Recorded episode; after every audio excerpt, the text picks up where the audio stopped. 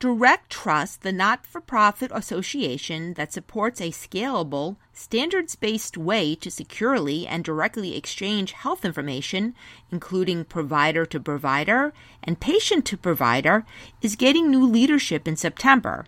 But its founding president and CEO, Dr. David Kibbe, who will be stepping down from the organization, is not planning to step away from important issues involving health data security and health IT.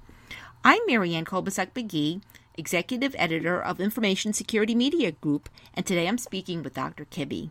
So, Dr. Kibbe, why did you decide to step down from Direct Trust, and what are your plans looking ahead? I will have been the president and CEO from the beginning of this organization in uh, 2012 until now, which is just about six years worth of startup activity, really. People don't necessarily think of a nonprofit trade alliance as a startup, but, but that's what we've done, and we've been very successful. Uh, we've grown to an organization that has went from essentially no transactions per year to over 200 million transactions in the healthcare industry per year and growing about 20% per year. So um, it's been a, a, good good run. And I think it's time for me to, to move on and, and take my energy and enthusiasm another place. As to uh, what I'm going to do, right now I'm focused on finishing the year uh, with Direct Trust. We have a lot that's going on and making sure that the transition to the new leadership, the executive leadership under Scott Stuewe goes well. It's going extremely well, and I, I'm I'm not thinking so much about what I'm going to do next year as I'm thinking about making sure we have a successful transition. So, Dr. Kibbe, you mentioned some of the achievements of Direct Trust. What are you most proud of in terms of the work that Direct Trust has done in helping to promote secure health information exchange nationally? Yeah, I'm most proud of the fact that we are a very successful governmental private sector uh, partnership. Um, as you know, the impetus for standards-based health information exchange started with the ONC back in 2010, and Direct Trust had a cooperative agreement during 2013 and 2014. And that attracted a very strong group of private sector organizations. We now have 35 HISPs and over 125 members of Direct Trust serving over 120,000 healthcare provider organizations using over 400 electronic health records. So that could only have happened if we had a very a collaborative attitude. Uh, we had good volunteers. We had people who were not just interested in the technology, not just interested in making money, but in public service and doing something good for the nation uh, at, at, the same time as they were making livings, uh, doing healthcare or providing electronic transport for patient health information. So what I'm most proud about is the, the collaboration that we've been able to achieve. In terms of growth, it's been quite extraordinary. Um, I think a lot of people had very strong doubts about whether or not we would ever achieve any growth, but it's been pretty extraordinary uh, in terms of the way in which this organization and its partnerships and stakeholders have adopted direct exchange over the last five years, essentially. So, Dr. Kibbe, what are your views on the state of secure, interoperable national health information exchange? Where do you think there is the most room for improvement and the direction that it needs to go?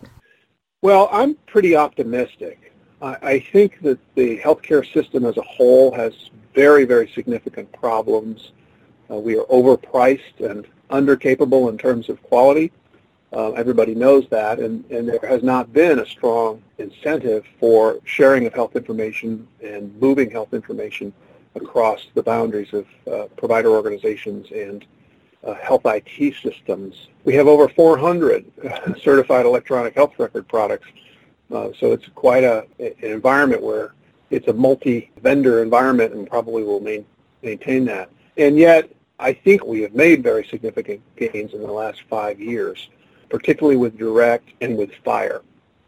Uh, I think direct is it can be seen as the successor to fax and eFax uh, when one wants to get information to go from A to B electronically, securely, and interoperably. And I think FHIR will become the way in which we automate electronic queries for health information from party A to party B, or possibly from party A to parties B, C, D, and E. And uh, what we need now is additional business model uh, support for uh, interoperable exchange of health information. We need to find ways in which uh, healthcare provider organizations are held accountable for the cost and quality of care such that they um, adopt interoperable uh, health information technology because it, it helps them to improve quality and cut costs.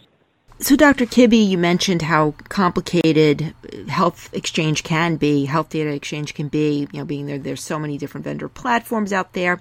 The Department of Health and Human Services seems to think that intentional information blocking by health IT vendors and some healthcare providers is a problem that needs to be addressed. Do you think it's a problem that's hindering patient care? And what about fixing the problem? What do you suggest? What what needs to be done?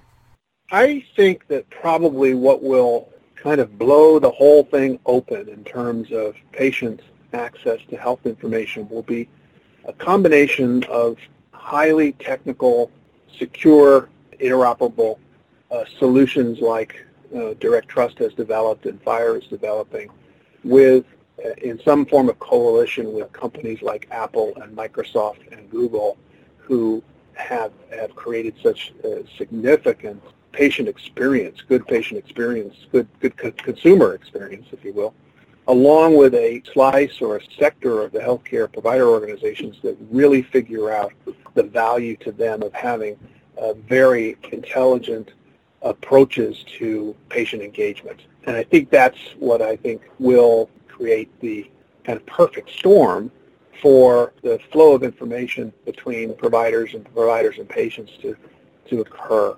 We're not there yet.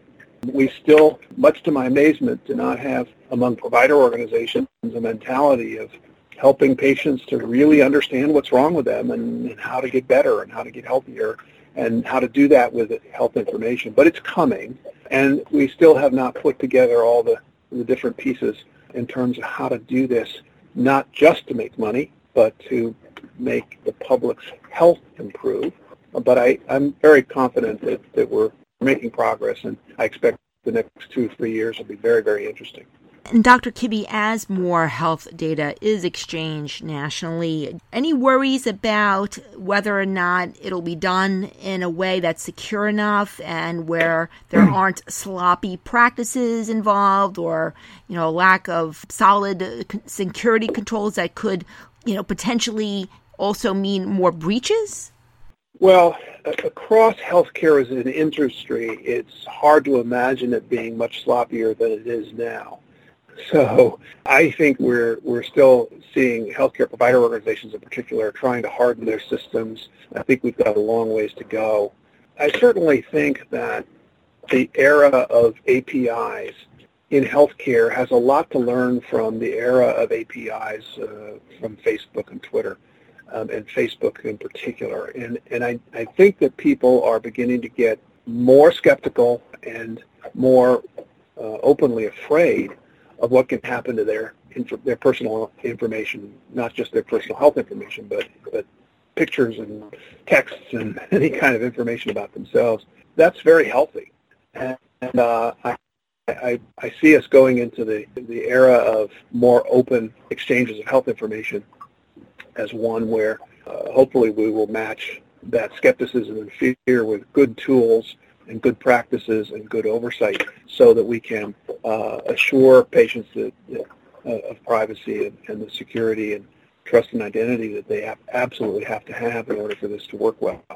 And Dr. Kibbe, finally, what's next for you after you're done working with Direct Trust to the end of the year? What's next for you? Well, first and foremost, some time with family and probably some travel, and then we'll see what what happens. I'm interested in continuing to be active in roles that take advantage of the things that I've been working on for 25 years in healthcare. But as I said earlier, my focus really is not on what happens to me next. It's making sure that Direct Trust has a has a good, solid, and successful transition. Thanks, Dr. Kibbe. Best of luck to you as you begin your next endeavors. I'm Marianne Kolbasuk McGee of Information Security Media Group, and I've been speaking to Dr. David Kibbe of Direct Trust. Thanks for listening.